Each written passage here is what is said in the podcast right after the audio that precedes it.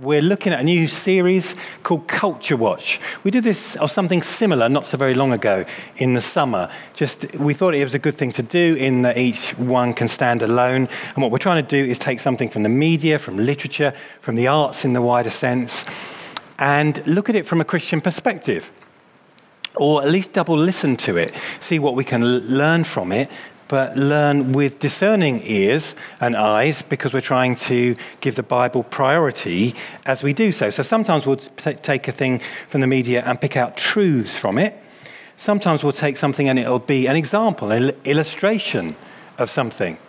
And sometimes it'll just be an insult, insult, an insight. It might be an insult, but sometimes it'll be an insight into the culture that we find ourselves in, or will say something interesting.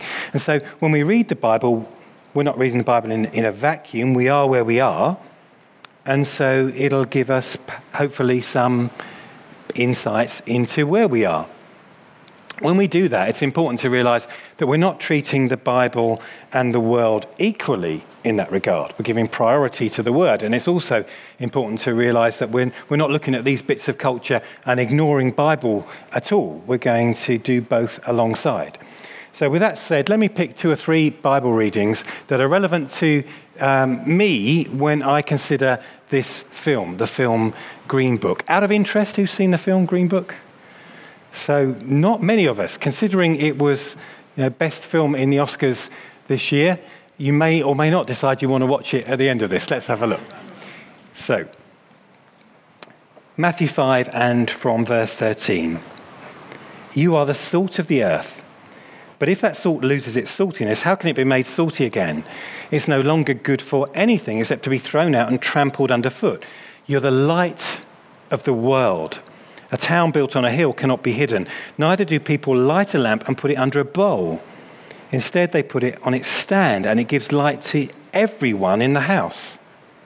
In the same way, let your light shine before others that they may see your good deeds and glorify your Father in heaven. And then one verse from Philippians 4 and verse 5. Maybe we didn't need both windows open, both doors open. I'm going to need those pages back, everybody. Can bring them up to me. Let your gentleness be evident to all. The Lord is near. Let your gentleness be evident to all. The Lord is near. Those of you who are praying for a shorter sermon, I've grabbed the pages back.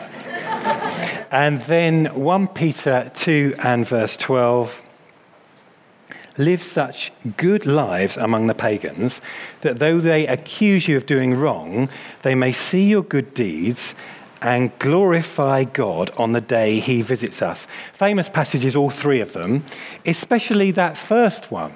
Go back to it the Sermon on the Mount, a key setting out of Jesus' agenda. What we normally do in sermons, I think, is we take a passage and then we try to apply it into our lives in the sense of working out what we need to do and what we need to work at in order to be what God calls us to be. It's a very good thing to do with a sermon and with applying a passage. If we didn't really apply it in our lives, it would just be either an interesting talk or worse, a boring talk with no direct application for us, you see. So we read about being salt and light, and we generally apply it. So I've preached sermons like this, we'll do again, where we look at what salt meant in the first century, and we know that had a couple of contexts at least. It had the use that we have in our culture today. So salt added flavour to something, added interest, made something more palatable. We're supposed to do that. But salt before refrigeration was a preservative to stop the rot. And so we're called to do that as well. We also know, I've preached on this too, that salt wasn't, wasn't necessarily a pure thing, it was mixed with other things. The more it got mixed with other things, the less use it was. And sometimes salt was used in building as well. So you had plaster on walls in first century walls, but that same sort of plaster was used on flooring, particularly when they built an upper room. And that sort of plaster wasn't very strong to walk on. So that plaster was then mixed with a salt and other things mix and then put into the plaster so that you could then walk on this plaster. It was stronger. after you'd used the salt for that, even if you brushed it away, you're not going to put it on your food. You're not going to use it as a preservative. And so, what does our verse say? It's not good for anything if it loses its saltiness, except to be thrown out and trampled underfoot. So, that may be the, well the application of that. And so we read that and think, I need to, I need to work harder at being salty in the sense of being good, uh, adding flavour to something, in the sense of stopping the rot. And I need to not mix myself too much with other things that I lose that. Similarly, you're the light of the world. I need to work at being light and being helpful to others, including good deeds. Let your light shine before others.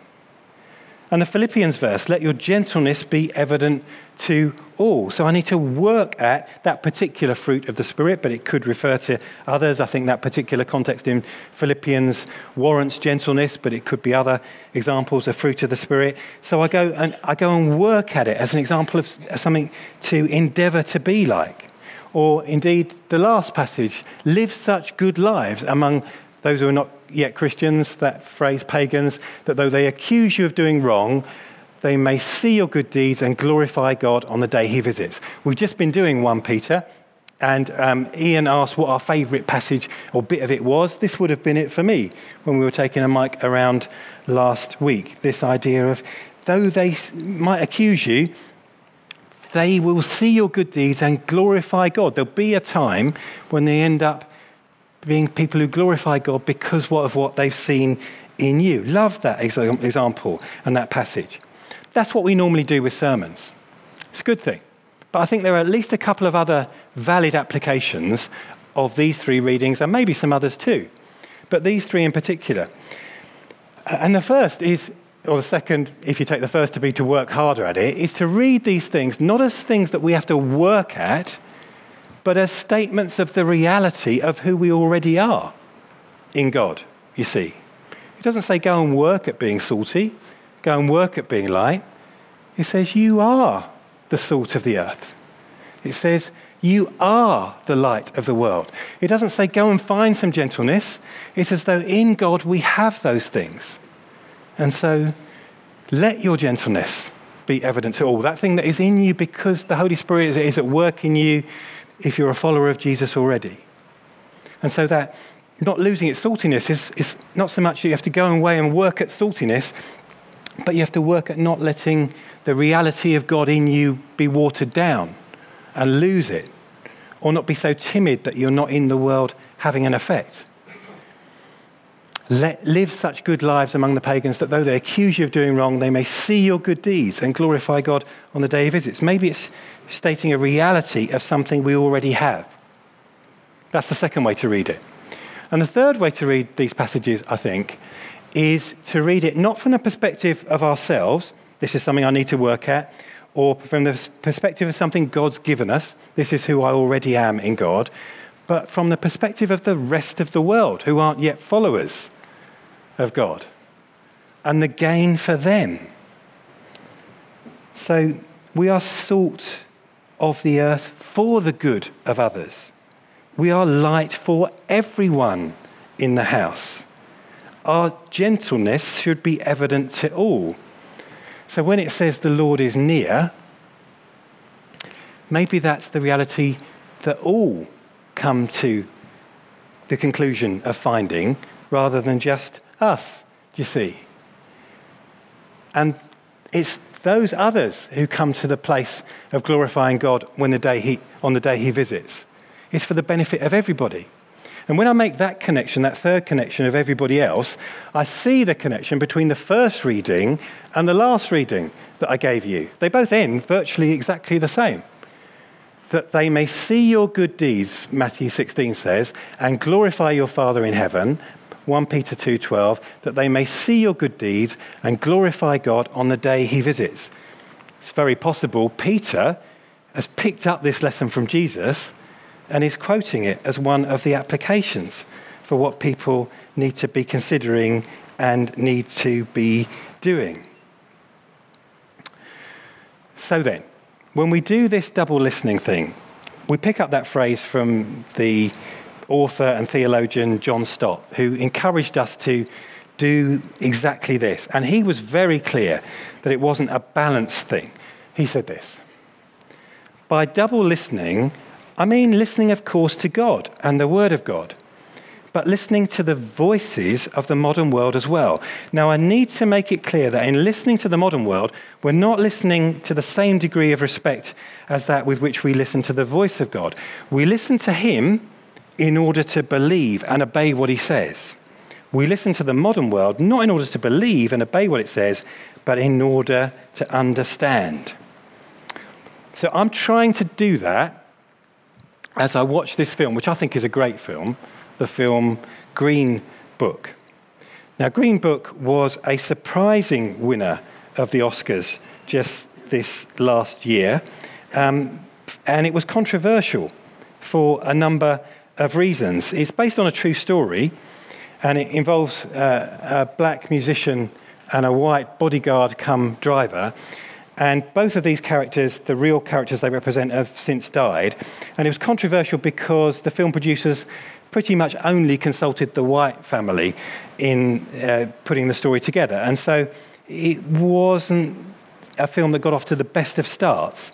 But with hindsight, it was a film that was exactly right to win an Oscar because it ticked so many boxes. It was well crafted, it offers humour and poignant insight.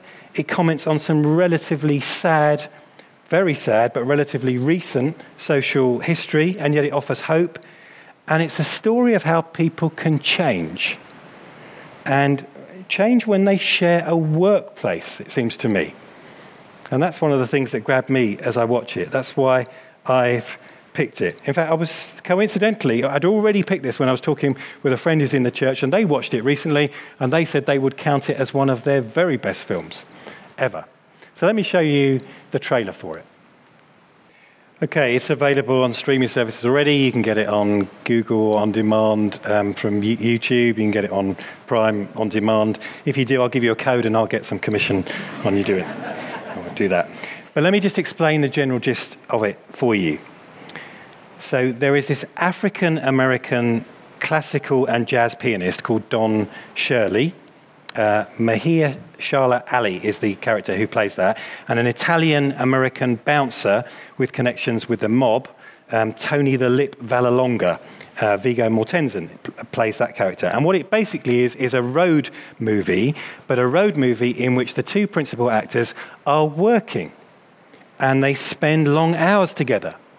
And within that unfolding story of their interaction together, there are some lessons, I think. We need to take those lessons with care because when we're looking at whole life illustrations, the whole of their life isn't something we would want to apply to our lives. I'll say more about that in a moment.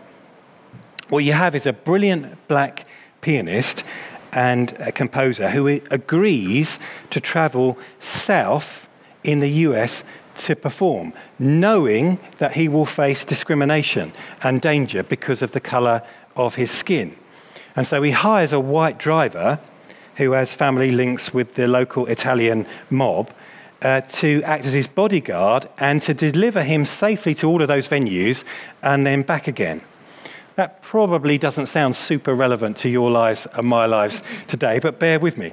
If we're going to pick out illustrations from it, I do think we always need to in throughout this series, use some discerning learning.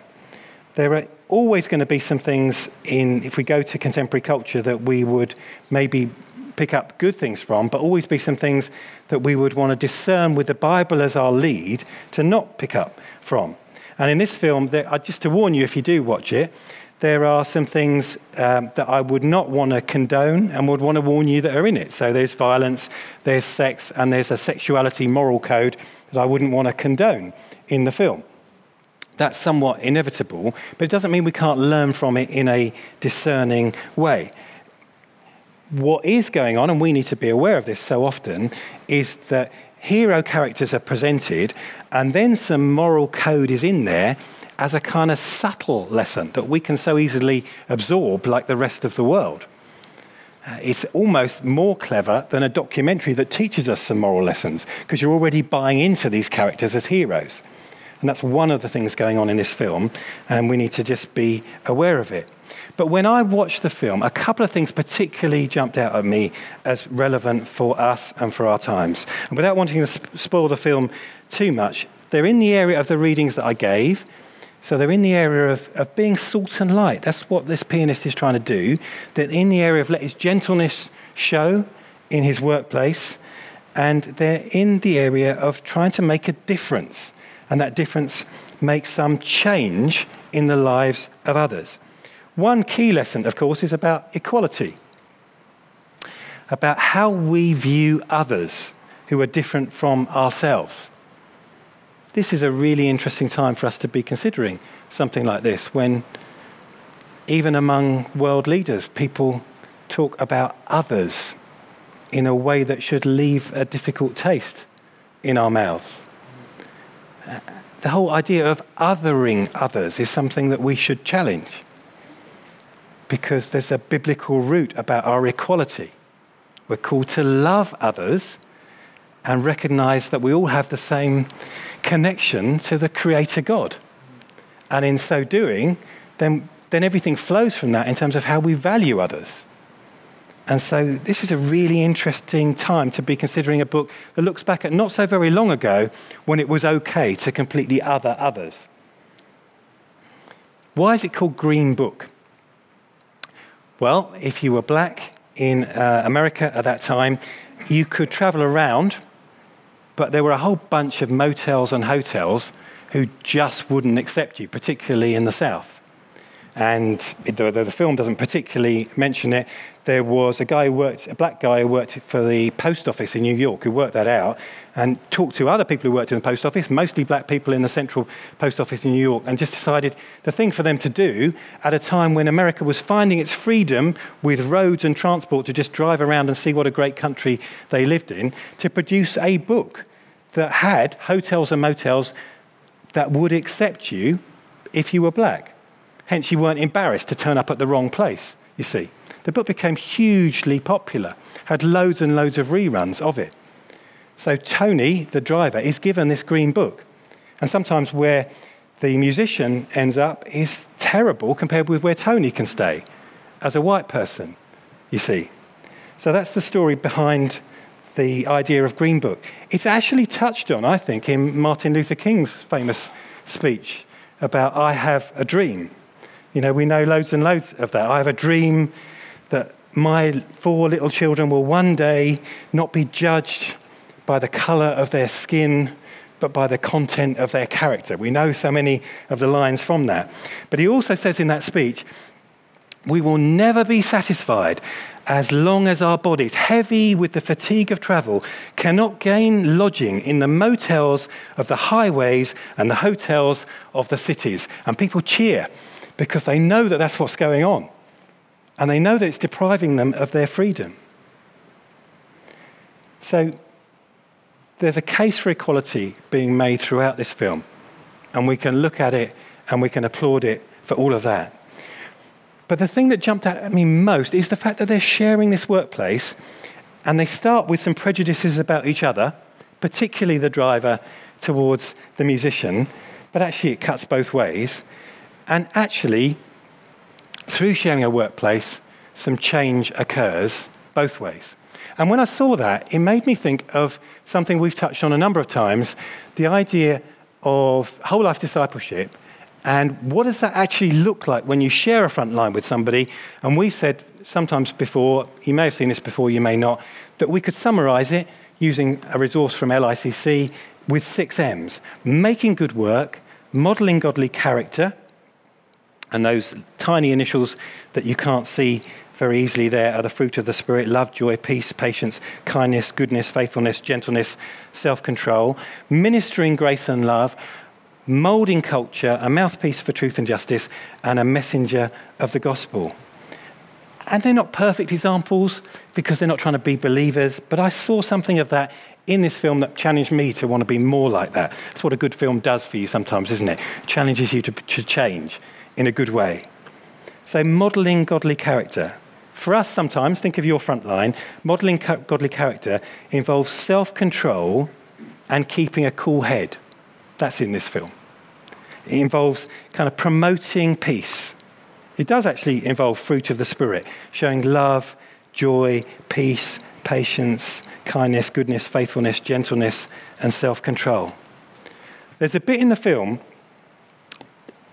the musician travels with two other musicians who uh, play uh, cello and bass, I think, um, alongside them. And there's a bit where Tony, the driver, has to ask, why does he do this? Why is he so kind to people who've so mistreated him? They won't let him use the same restaurants sometimes, they won't let him use the same toilets almost always. And yet he's kind and gracious to them. And they have to explain to him not only is he doing that, but he could earn far more money just staying in New York and playing to packed crowds there. He's already played at the White House a couple of times famous musician, brilliant musician. But he's choosing not to do that because he has this other agenda of modeling something. What about making good work? The first heading there, though, it's the second in my titles. Well, he is making good work. He is this brilliant musician, and his attitude to his musical work goes far beyond monetary reward. So, what about us? How is our attitude to our work, paid or unpaid, in our frontline situations. I saw this film and I was challenged by that to impact the people around us, not just by the way we do our work, but the way that we treat them as we do our work too. Ministering grace and love is shown throughout in the way he acts towards others. What does ministering grace and love look like to you tomorrow? on your front line. We can sometimes be encouraged and be challenged by things that we've seen. He's definitely trying to mold culture, particularly with his traveling companion. Effectively, his very presence molds the culture of his workplace. And as they spend time together, the conversation, as it does in our front lines too, progresses beyond work and helpful advice. Both ways is given and received. Along the way, the driver gradually but definitely changes his own attitude to black people and he rethinks his own prejudices. But part of the beauty of the film is that it's more than one way. They learn from each other.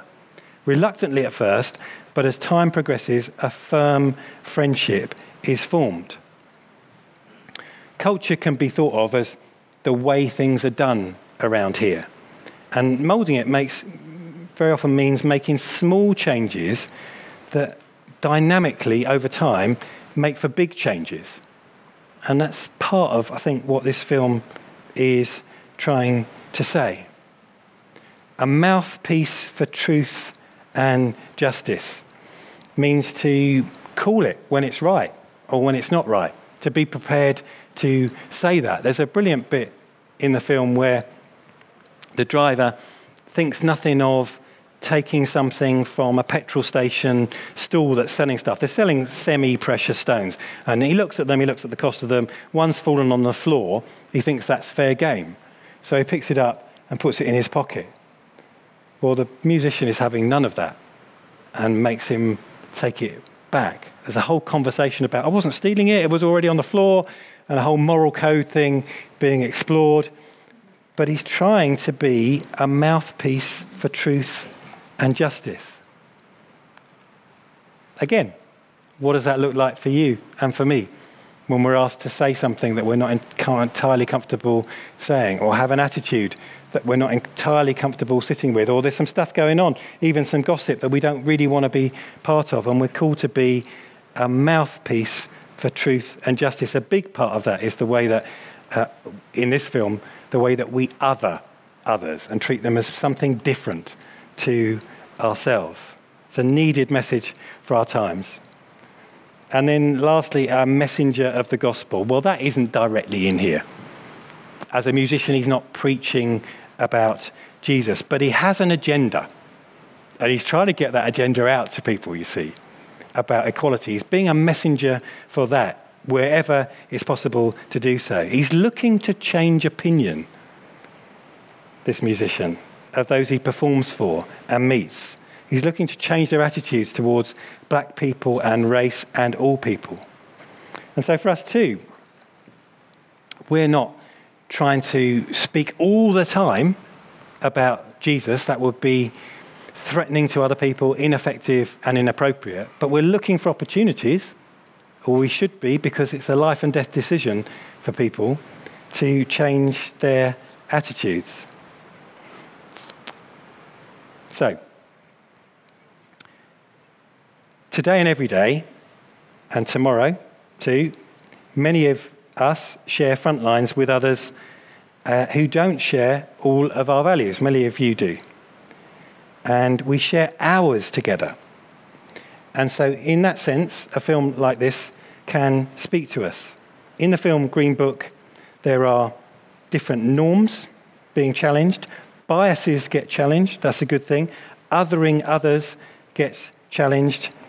And if we're able to do it with discerning learning, not picking up everything, the sexual morals and a whole bunch of other things, the violence in it, and so on, there are lessons for us about our frontline effect over time, including those six M's. Let's pray.